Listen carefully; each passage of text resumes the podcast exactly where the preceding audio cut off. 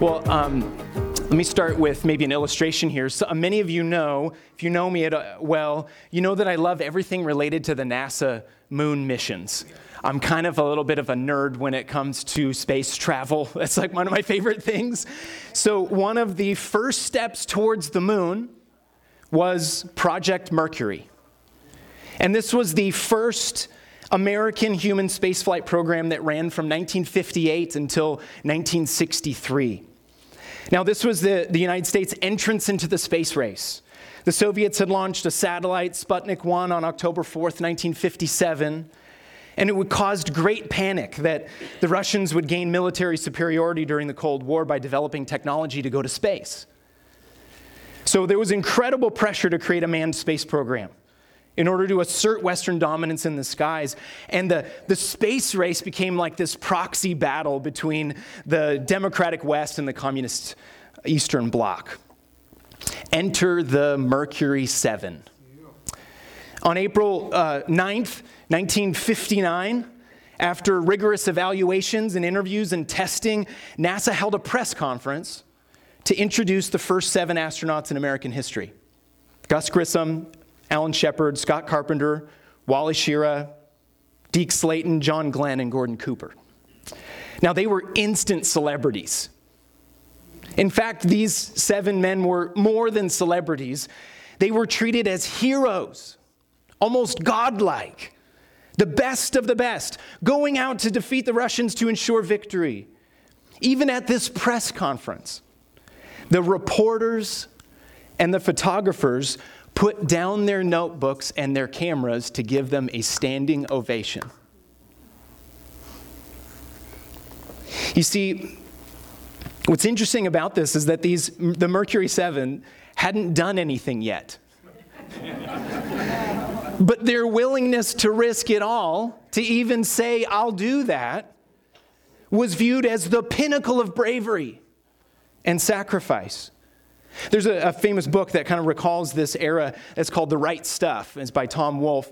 And he compared these astronauts to the single combat warriors of the ancient world.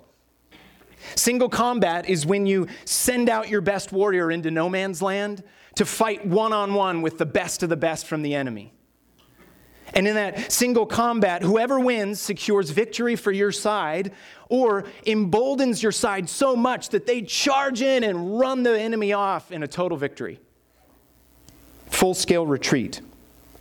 Now, this is the interesting thing about this. The chances in single combat, the chances of defeat are incredibly high. The stakes are high. Only one warrior will be left standing. And so the unique thing about single combat, and this is what we see in even this the, the Mercury Project Mercury, the unique thing about it is that the warrior is typically praised as a hero before the battle. Because you might not make it. And so you get all the glory before you even do anything. It was the brave act of stepping to the plate to go toe to toe with the enemy's best to the best that was worthy of affirmation and admiration. And, and since it was possible you wouldn't make it, it was common in the ancient world to have parades in your honor, special medals and awards, gaining favor of the people before the battle even started. Now, the Bible paints a very different picture. When the Israelites, because this phenomenon happens in the Bible, when, when the Israelites were pitted in battle against the Philistines, for example, we see one of the most famous examples of the ancient practice of single combat David and Goliath. But the biblical account describes David and Goliath radically differently, and it actually, in many ways, foreshadows what is to come. 1 Samuel 17 describes Goliath like this He's a champion named Goliath who was from Gath. He came out from the Philistine camp. His height was over nine feet tall. He had a bronze helmet on his head and wore a coat of armor, a scales of bronze weighing 125 pounds. Goliath stood and shouted to the ranks of Israel. Choose a man and have him come down to me. If he's able to fight and kill me, we will become your subjects. But if I overcome and kill him, you will become our subjects and serve us. He was full of boasting and pride in this single combat. Yet David is portrayed totally different. When you read 1 Samuel 17, David is barely old enough to leave home alone. His brothers make fun of him. They ridicule his courage as he talks about the enemy. He, he, he can't even fit in Saul's armor. They put it on him and it's dragging on the ground and he takes it off and he says, I can't use this. And what David says is as he looks, he stands there on the battlefield with Goliath. Even Goliath ridicules him and doubts. He says, Am I a dog that you come at me with sticks? And he curses David to the Philistine gods. And yet David stands alone and he stands out there with his purpose that he makes so clear. David looks at Goliath and he says, you come, to, you come against me with sword and spear and javelin, but I come against you in the name of the Lord Almighty, the God of the armies of Israel, whom you have defied. And all those gathered here will know that it is not by the sword or the spear that the Lord saves, for the battle is the Lord's. And he will give all of you into our hands. And David slings one stone and fells the giant Goliath, leading the Israelites to a total victory. Friends, in the same way, our text this morning describes the account of the messianic king in the line of David, Jesus Christ, who went to the cross in the face of ridicule and scorn, even being rejected by his own people, the very people he died for, and yet as our representative and substitute, paying the price for our sins, saving us from the wrath of God, the single he single-handedly defeats sin and evil and death, our champion who declares it is finished. This is what we're going to read this morning. Is seeing in our text this portrayal of the intensification of the rejection of Jesus by his own people. Even as he's exalted as king, lifted up on a throne of glory to become the Savior of the world. So, grab your Bible, open to John 19. We're going to be in John 19 today. If you need a copy of the scriptures, raise your hand because we'd love to have you see the text here with me. We're going to read the entire chapter today. And since it's fairly long, we're going to go section by section and read the text section by section. So here's the flow. You'll see it on the screen. Okay, the flow of the text first tells us in verses 1 through 16 about Jesus' sentencing before Pilate. Then verses 70 to 27 depict Jesus' crucifixion. Then we see in 28 to 37 the death of Jesus. Then, lastly, in 38 to 42, the burial of Jesus. So, here's how we're going to go through it, piece by piece, is we're going to look at the sentencing, crucifixion, death, and burial. All right, let's go. We'll jump right in here. So, let's pick it up in verses 1 through 16 and read the text together, and then we'll talk about this sentencing. John 19, verses 1 through 16. Then Pilate took Jesus and had him flogged. The soldiers twisted together a crown of thorns and put it on his head. They clothed him in a purple robe and went up to him again and again, saying, Hail, King of the Jews! And they slapped him in the face. Once more, Pilate came out and said to the Jews gathered there, Look, I am bringing him out to you to let you know that I find no basis for a charge against him. When Jesus came out wearing the crown of thorns and the purple robe, Pilate said to, the, to them, Here is the man. As soon as the chief priests and their officials saw him, they shouted, Crucify! Crucify!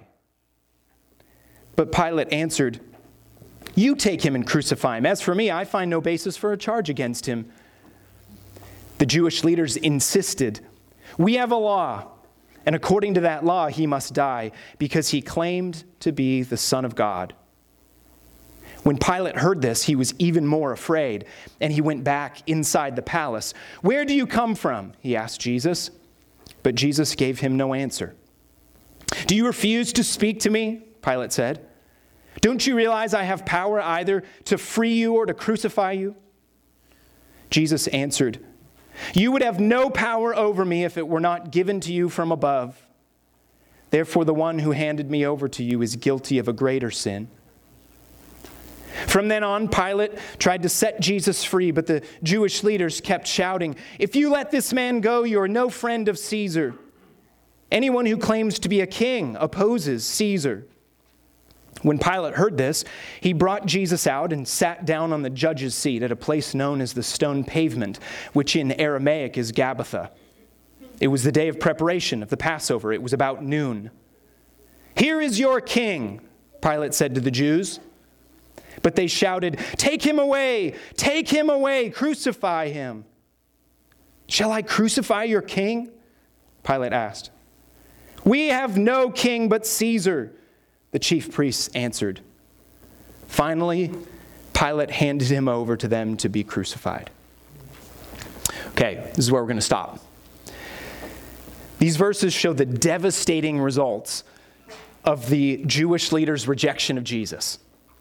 Their cards are finally out on the table. We finally see their real motives, their real allegiance. So let me explain what's going on here. Jesus first is beaten and whipped by the Roman soldiers. He's given a crown of thorns, which is likely the long spikes from the date palm tree, and then they would weave those vines together and put it on his head. And they gave him a purple robe to mock him. And the text says, very carefully here, it says, again and again, they said, Hail, King of the Jews. You can imagine these soldiers in their barracks. They've got Jesus on his knees, being beaten, bloodied, and they line up to pretend to pay him homage. And as they kneel down to pretend to pay him honor, they slap him in the face. Laughing at the sorry sight of his bruises and bloody lip. Friends, Pilate does all this on purpose. The text records Pilate twice saying to the crowd, standing outside. I find no basis for a charge against him. He keeps saying that to the people. And so what he does, he, he beats, he allows Jesus to be beaten, he dresses him like a mock king, and then he leads him outside and he says, Here's the man. Or some of your Bibles say, Behold, behold the man. Pilate dramatically presents Jesus as this sorry sight, this swollen, bruised, bleeding king with crown of thorns on his head, and he looks at him and says, Here's, he, he's making a mockery of the Jewish people as his subjects. He's saying essentially to them how silly it is that they want to crucify this helpless man. And yet there's a deeper thing happening here. As the Apostle John records the details here on purpose, there's a I, I mention frequently Don Carson, who's written a commentary on this on the Gospel of John.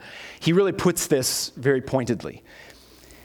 He says, Here indeed is the man, the Word made flesh. All the witnesses are too blind to see it at the time, but this man was displaying his glory, the glory of the one and only Son. In and through the disgrace, the pain, the weakness, the brutalization, as, as he's on the path towards the cross. Here is the man, here's the Savior, the champion. The champion going into battle to fight against sin, to, to defeat evil and death.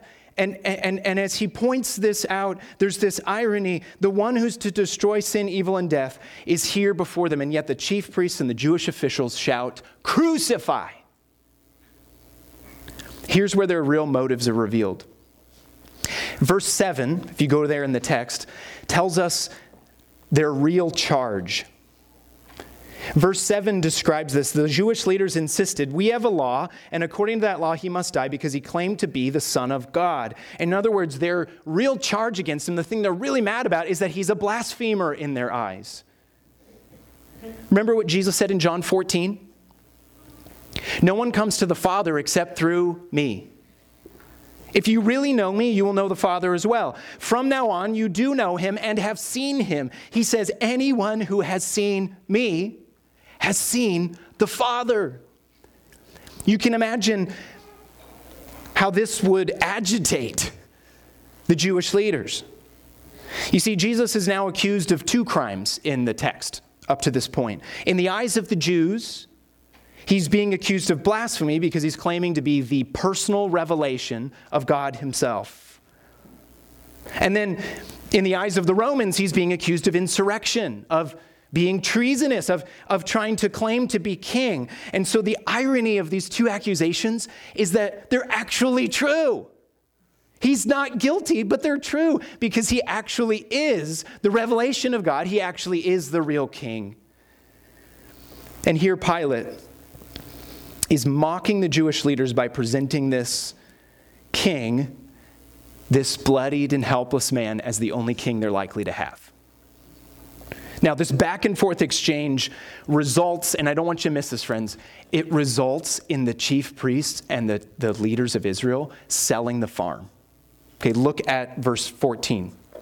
Pick it up in verse 14. I need you to hear how drastic this is.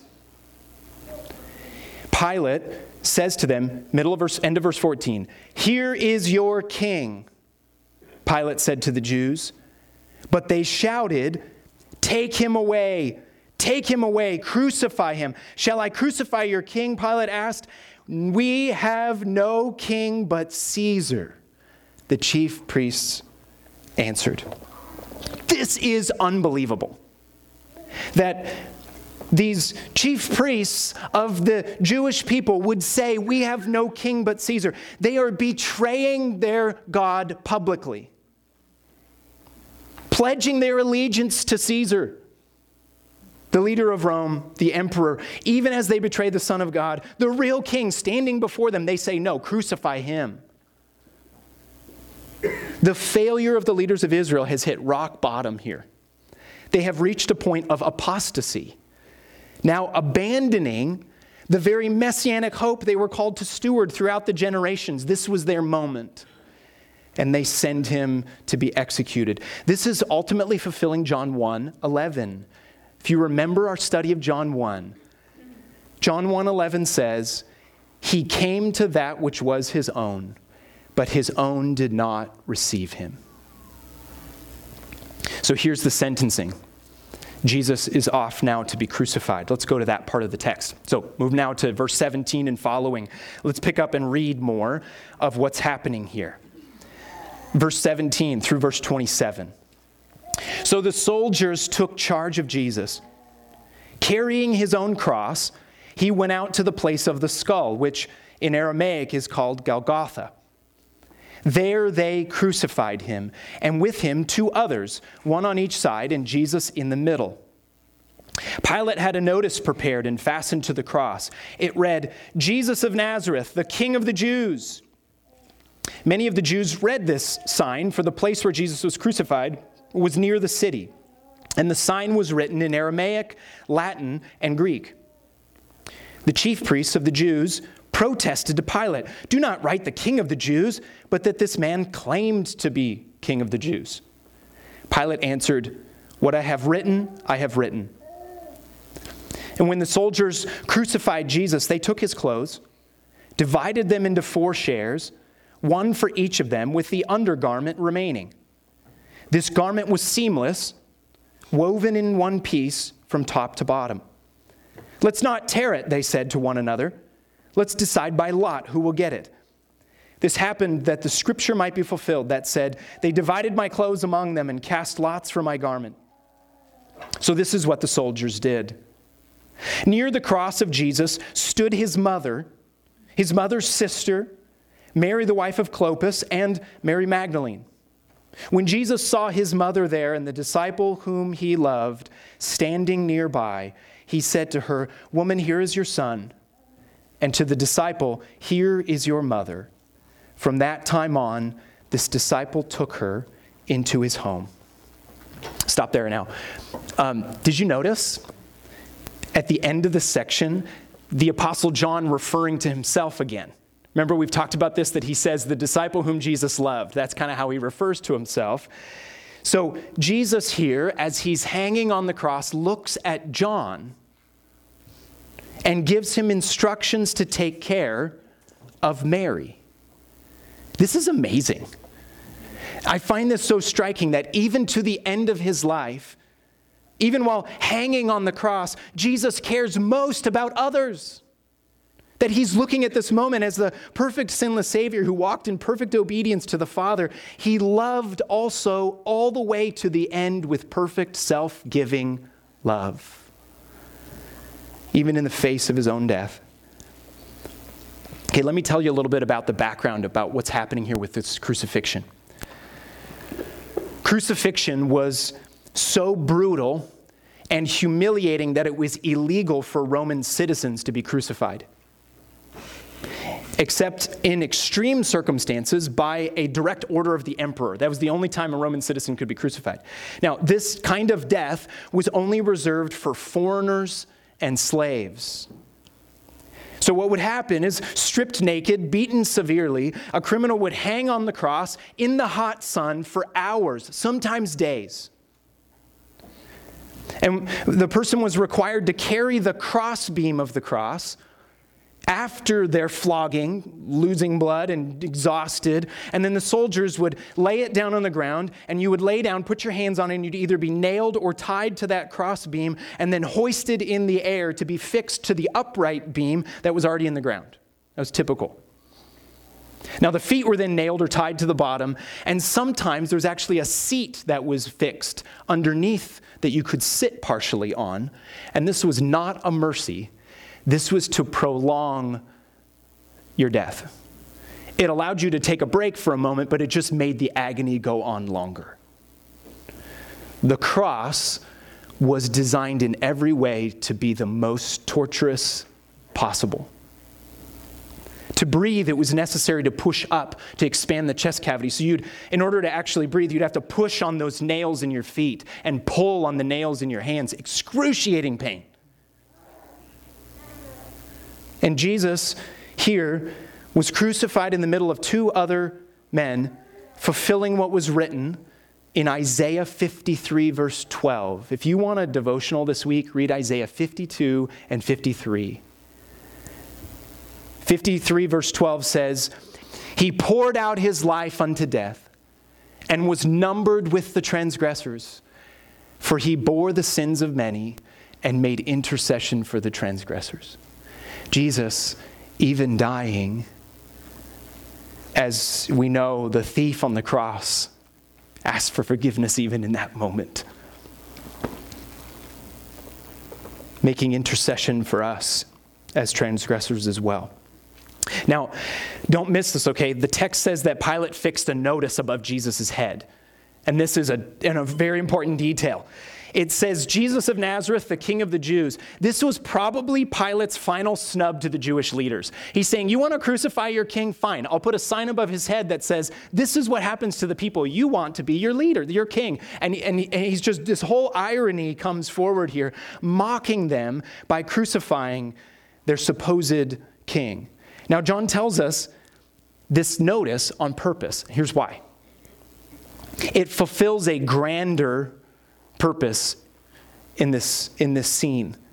It was written in the common languages of the day. You see in the text here, Aramaic was the common spoken language in the province of Judea. So this is what people would talk every day. Latin was the language of the Roman military. And Greek was the universal language of the empire. So, in other words, this was written in a language that anyone who walked by could read. And for Pilate, he thinks that this serves to warn every passerby don't offend the empire or this will happen to you. But what's really happening here is that this notice serves to proclaim to the nations that Jesus really is king. Okay, don't miss this. The cross is his exaltation displaying the glory of God in his love, his justice, his mercy, and his grace. And wrath is satisfied, sin atoned for, perfect re- reconciliation achieved here. And this truth in these languages is being proclaimed to the nations. This is the beginning of global missions. Can I put it that way? Even here at the cross, God achieving his plan to form a people from every tribe, language, people, and nation, here proclaimed for all to see. Okay, this is where we get to the fulfillment of this at the moment of Christ's death. So let's now go to the next part of the passage. Pick it up in verse 28.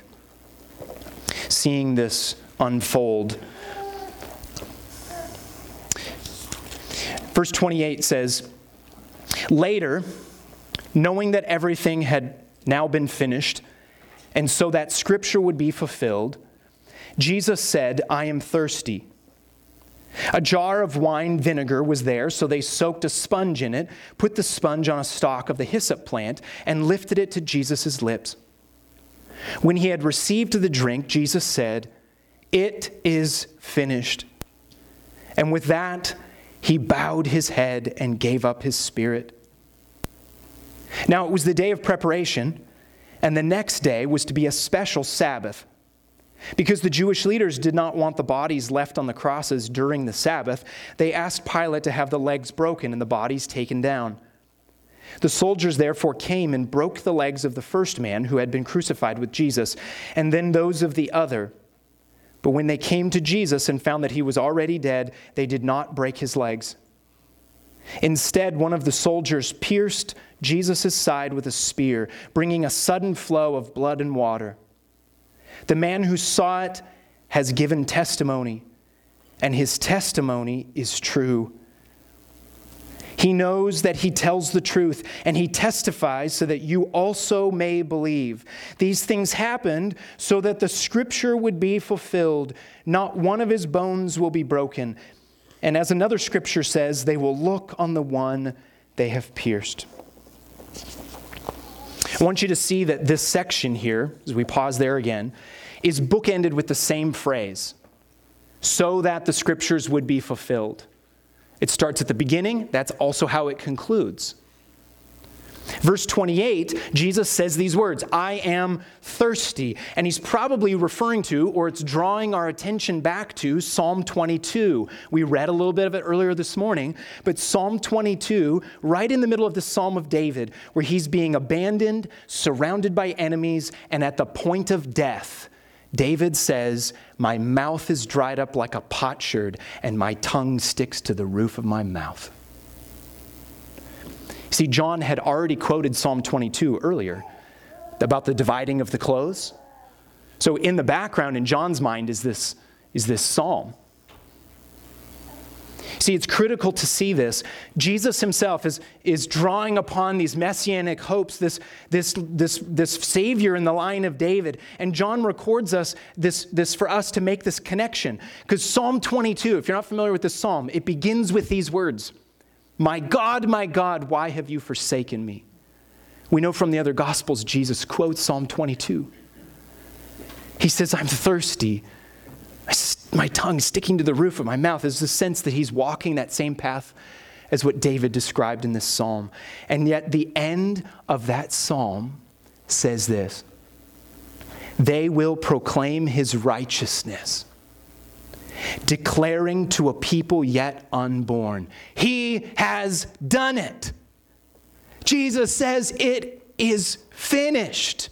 And this is why Jesus declares at his last breath these words It's finished. His divine task is done.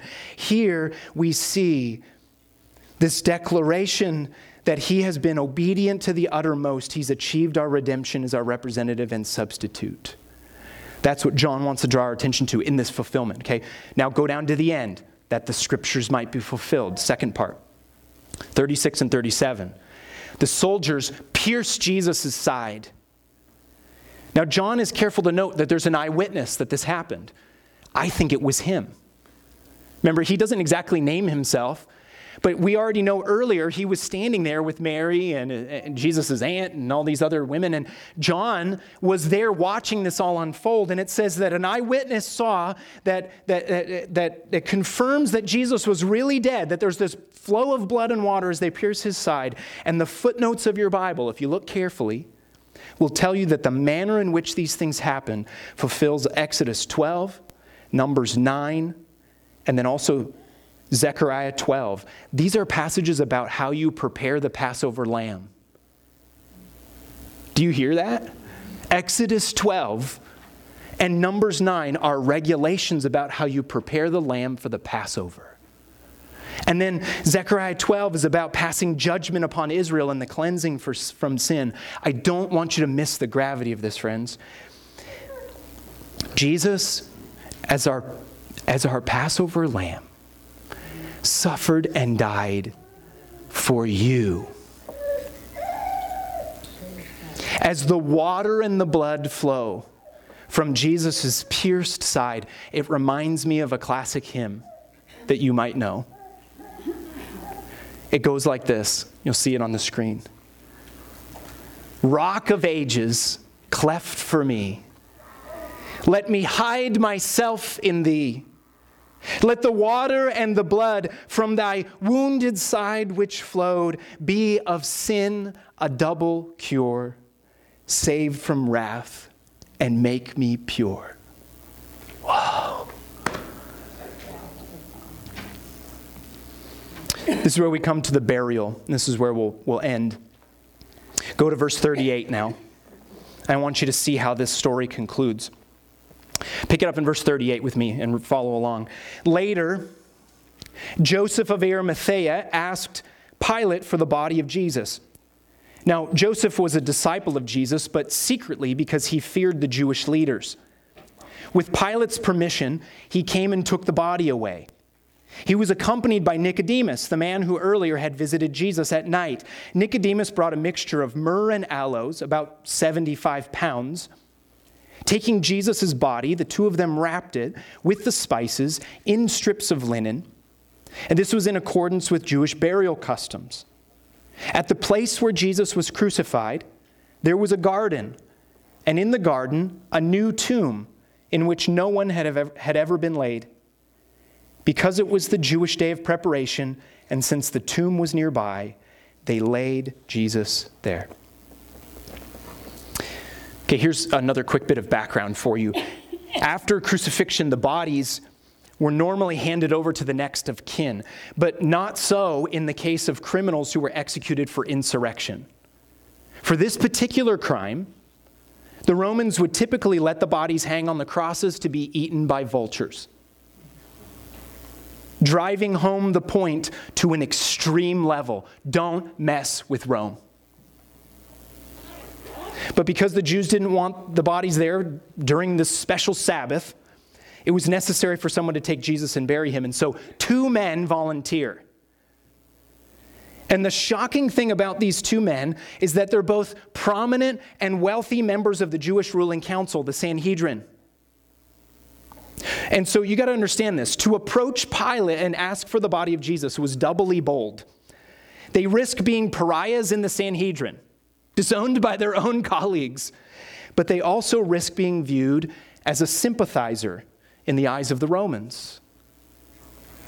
And so we see Joseph of Arimathea secure permission from Pilate for Jesus' body, while we also see a familiar face secure the spices. Nicodemus. John is so careful to point this out, and I love it. Remember him from chapter 3? Jesus tells Nicodemus, You must be born again. Don't miss this. Here, Nicodemus reveals that he has been secretly on a journey. He has been coming to an understanding of who Jesus is after his conversation with the Lord. He's no longer in the darkness. The symbolism of him meeting with Jesus at night is that he's in darkness spiritually, and now he steps out into the light to take the light of the world down from the cross and bury him. Whoa! See, friends, both of these wealthy and influential men, they pull strings to make sure that Jesus is buried properly according to Jewish customs, rather than what was normal is that a criminal like this would be thrown into a common grave with other criminals outside the city. Now, the spices were likely in a powder form, and what they would do is spread a, a thick layer of these spices across this huge piece of linen, and then they would lay Jesus' body in it and wrap him up, and then pack more of these spices around and underneath. And these were not for embalming. Okay, the Jews didn't embalm the bodies of the dead, they were to simply mask the smell of the decay. And now there was a garden tomb, John's careful to note here, that was nearby and out of necessity, because dusk is upon them, the Sabbath starts at sundown, they needed to finish the burial work before work ceased on the Sabbath. And here's where we end. at this most glorious and climactic moment, the text concludes with this sobering reality. Look at the last line. They laid Jesus there. After all that had happened in Jesus' ministry, the people who were healed, the miracles performed, all of his teaching about the kingdom of God, they laid Jesus there. After all the disciples abandoned and deny Jesus, after he's betrayed, after all the arguments and betrayals of the Jewish leaders, after all of the suffering and scorn and bearing the wrath of God and the weight of our sin, here is Jesus laid quietly down, wrapped head to toe in burial cloths, the Savior of the world, motionless, having died so that we could live. Friends, this text ends with a moment of pause with a moment of quiet, with a moment of heaviness and sorrow for an important reason. It is to put you and me face to face with the severity of our sin. To put us face to face, holding up a mirror to the ugly reality of the darkness of our hearts to show how desperate our case is before a holy God. This moment of pause is important. And yet, this pause also puts us face to face with the amazing love and sacrifice of a great Savior who would die in your place.